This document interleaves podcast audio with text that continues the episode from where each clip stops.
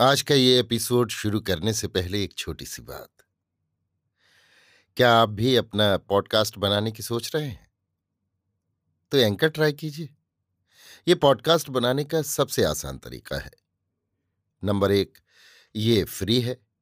Number दो, इसमें कई सारे ऐसे टूल्स हैं जो आपको अपने फ़ोन और कंप्यूटर पर रिकॉर्ड और एडिट करने की फैसिलिटी देते हैं। नंबर तीन आप अपने पॉडकास्ट को डिस्ट्रीब्यूट भी कर सकते हैं, जिससे इसे स्पॉटिफाई और दूसरे प्लेटफॉर्म पर सुना जा सके। तो डाउनलोड कीजिए फ्री एंकर ऐप या विज़िट कीजिए एंकर डॉट एफ़ पर अपना पॉडकास्ट स्टार्ट करने के लिए। ये तो थी एक छोटी सी जानकारी, और अब शुरू करते हैं एपिसोड का सिलसिला।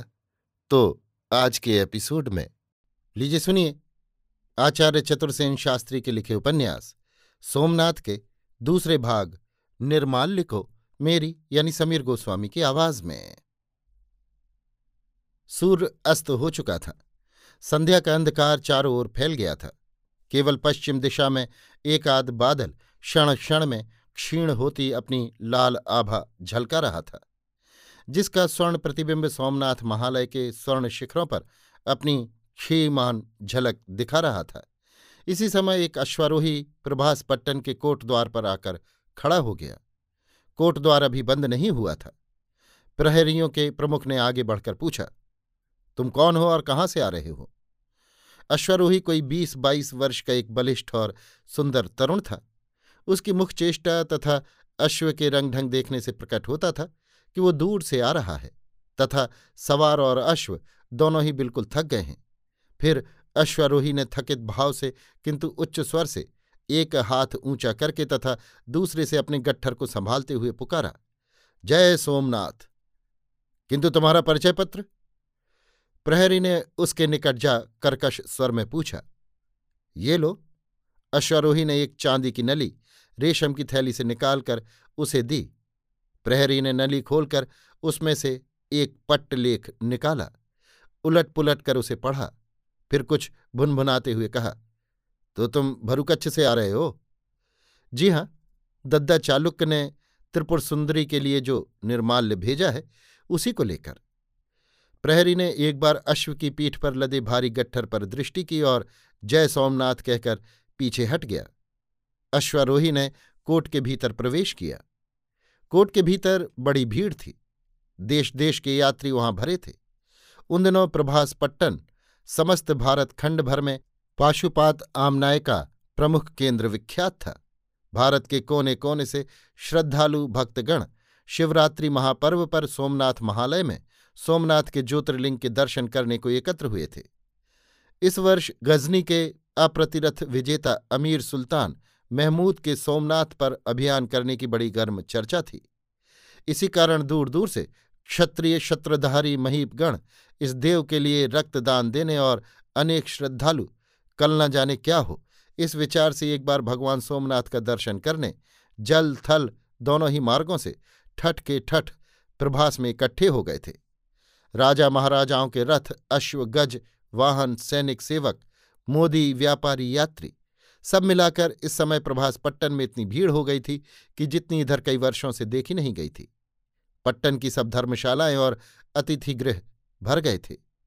बहुत लोग मार्ग में वृक्षों के नीचे तथा घरों की छाया में विश्राम कर रहे थे। यात्री धीरे धीरे आगे बढ़ता हुआ धर्मशाला में आश्रय खोजने लगा। पर धर्मशालाएँ सब भरी हुई थी। एक भी कोठरी खाली न थी। धर्मशाला के बाहर की कोठरियों में गरीब यात्री, भिखारी और चौकीदार प्रहरी गण रहते थे। वहीं एक छोटी सी कोठरी खाली देखकर अश्वारोही अश्व से उतर पड़ा। फिर उसने सावधानी से अपना गट्ठर उतारा। अश्व को एक वृक्ष के नीचे बांधकर वो कोठरी में गया। उसे साफ़ कर उसने यत्न से भार का गट्ठर खोला। इसके बाद चकमक जलाकर कोठरी में प्रकाश किया। उस धीमे और पीले प्रकाश में एक रूप सी बाला की झलक क्षुद्र कोठरी के आसपास ठहरे हुए यात्रियों को दिख पड़ी। पर क्षण भर ही में युवक ने कोठरी का द्वार बंद कर उसमें बाहर से ताला जड़ दिया। इसके बाद वो अश्व का चार जामा बिछाकर कोठरी के द्वार पर ही लेट गया। कमर की तलवार म्यान से बाहर कर उसने अपने पार्श्व में रख ली। बराबर की कोठरी के बाहर दो साधु बैठे धीरे धीरे बातचीत कर रहे थे। उन्होंने उस रूप सी बाला की झलक देख ली। पहले आँखों ही आँखों में उन्होंने मंत्रणा की, फिर उनमें से एक ने आगे बढ़कर पूछा, कहाँ से आ रहे हो जवान? तुम्हें क्या? युवक इतना कह मुँह फेर कर पड़ रहा। परंतु साधु ने फिर कहा, पर इस गट्ठर में इस सुंदरी को कहाँ से चुरा लाए हो? तुम्हें क्या? युवक ने क्रोधपूर्वक वही जवाब दिया। दोनों साधुओं ने परस्पर दृष्टि विनिमय किया। इसके बाद एक साधु ने स्वर्ण दंभ से भरी थैली युवक पर फेंक कर कहा, बेच दो वो माल यार युवक क्रुद्ध होकर बैठ गया। उसने तलवार की मूठ पर हाथ धरकर कहा, क्या प्राण देना चाहते हो? साधु हंस पड़ा। उसने कहा, ओह, ये बात है। उसने धीरे से अपने वस्त्रों से तलवार निकालकर कहा यह खिलौना तो हमारे पास भी है, परंतु तकरार की ज़रूरत नहीं, हम मित्रता किया चाहते हैं। वो थैली यथेष्ट नहीं तो ये और लो। उसने वस्त्र में से बड़े बड़े मोतियों की एक माला निकालकर युवक पर फेंक दी। युवक अत्यंत क्रुद्ध होकर बोला, तुम अवश्य कोई छद्मवेशी दस्यु हो। प्राण प्यारे हैं तो कहो कौन हो? इससे तुम्हें क्या ये कहो वो सुंदरी तुम प्राण देकर दोगे या स्वर्ण लेकर? मैं अभी तुम्हारे प्राण लूँगा। युवक पैंतरा बदलकर उठ खड़ा हुआ। साधु ने भी तलवार उठा ली। चंद्रमा के उस क्षीण प्रकाश में दोनों की तलवारें खनखना उठीं। युवक अल्पवयस्क था, पर कुछ ही क्षण में मालूम हो गया कि वो तलवार का धनी है।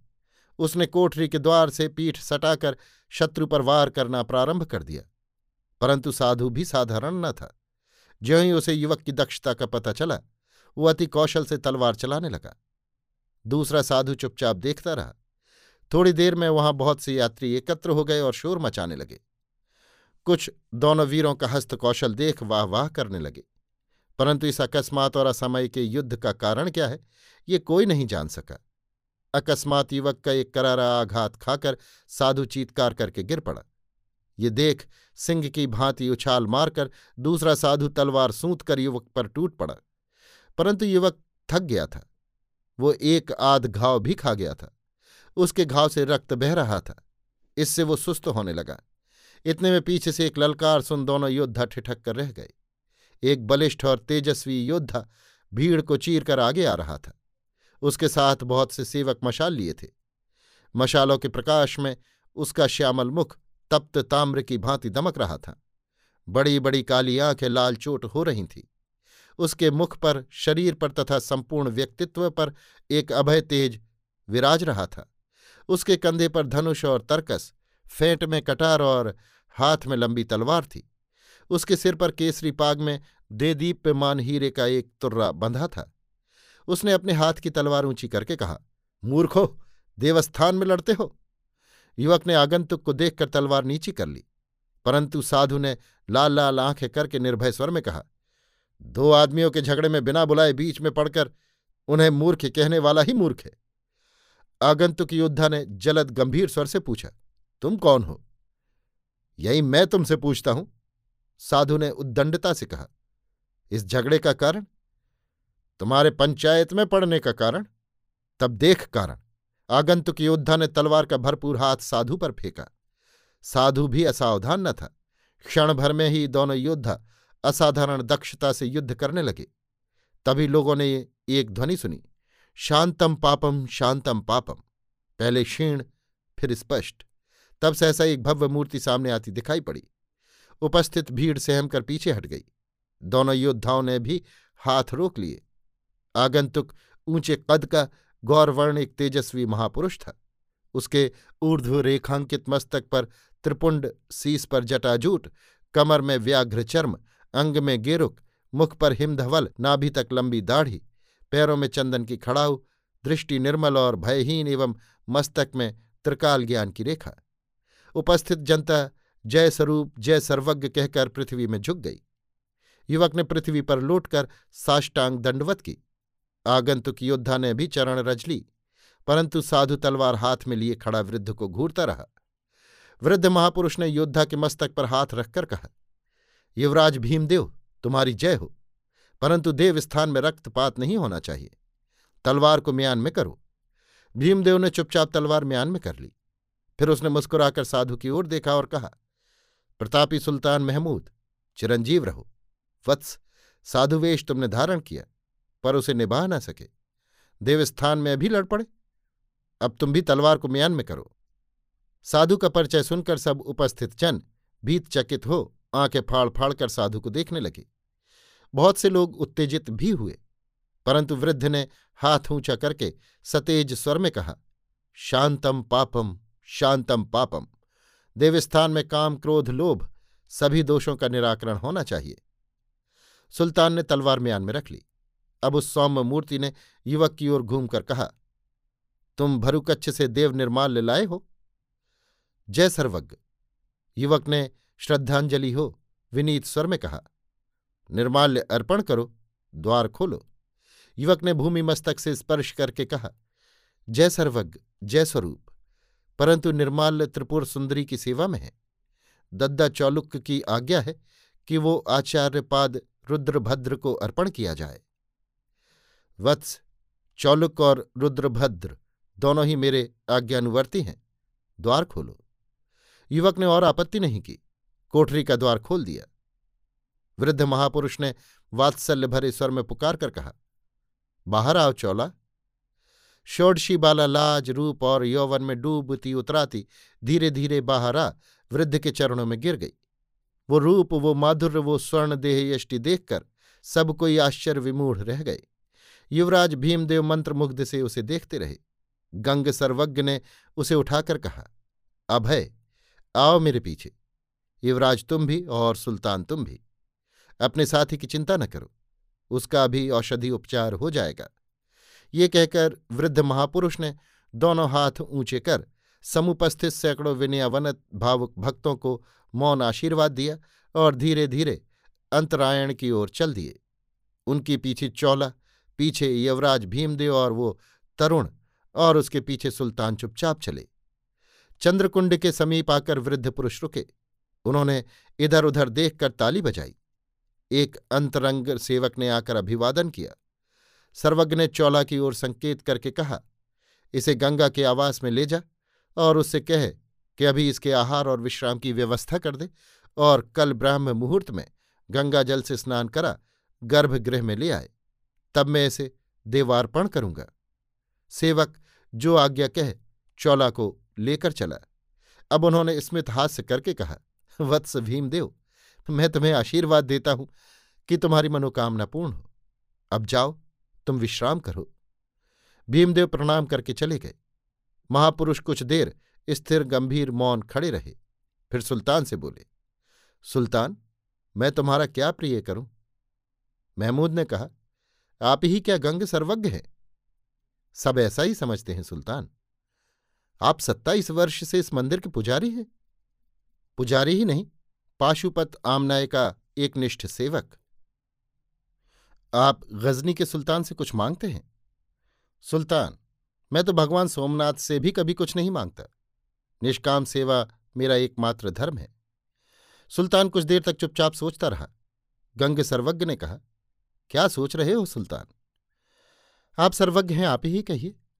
सर्वज्ञ हंस दिए फिर उन्होंने कहा, सुल्तान, मैं तुम्हें आशीर्वाद दे चुका हूँ। वो क्या यथेष्ट नहीं है? परंतु मेरे मन की बात, व्यर्थ है। इस तलवार के रहते। सुल्तान, ये तुम भी जानते हो कि इस हाड़ मास के शरीर में जो कुछ है, वो नगण्य है। जो सर्वत्र व्याप्त है, वही सब कुछ है। परंतु अब तुम जाओ। रात अंधेरी है और राह बीहड़। ऋतु भी अनुकूल नहीं है। तुम्हारा अश्व और साथी सिंह द्वार पर प्रतीक्षा कर रहे हैं। महालय के चर तुम्हें सकुशल महालय की सीमा के उस पार पहुँचा देंगे। सुल्तान ने क्षण भर गंग सर्वज्ञ को और फिर आकाश में सिर ऊँचा किए महालय के शिखर की ओर देखा। एक बार उस रूपसी बाला का, देव निर्माल्य का स्मरण किया और फिर सिर नीचा करके बिना ही गंग को प्रणाम किए, सीढ़ियाँ उतरने लगा। गंग ने दोनों हाथ उठाकर उसे मौन आशीर्वाद दिया। अभी आप सुन रहे थे आचार्य चतुर्सेन शास्त्री के लिखे उपन्यास, सोमनाथ के दूसरे भाग, निर्माल्य को, मेरी यानी समीर गोस्वामी की आवाज़ में।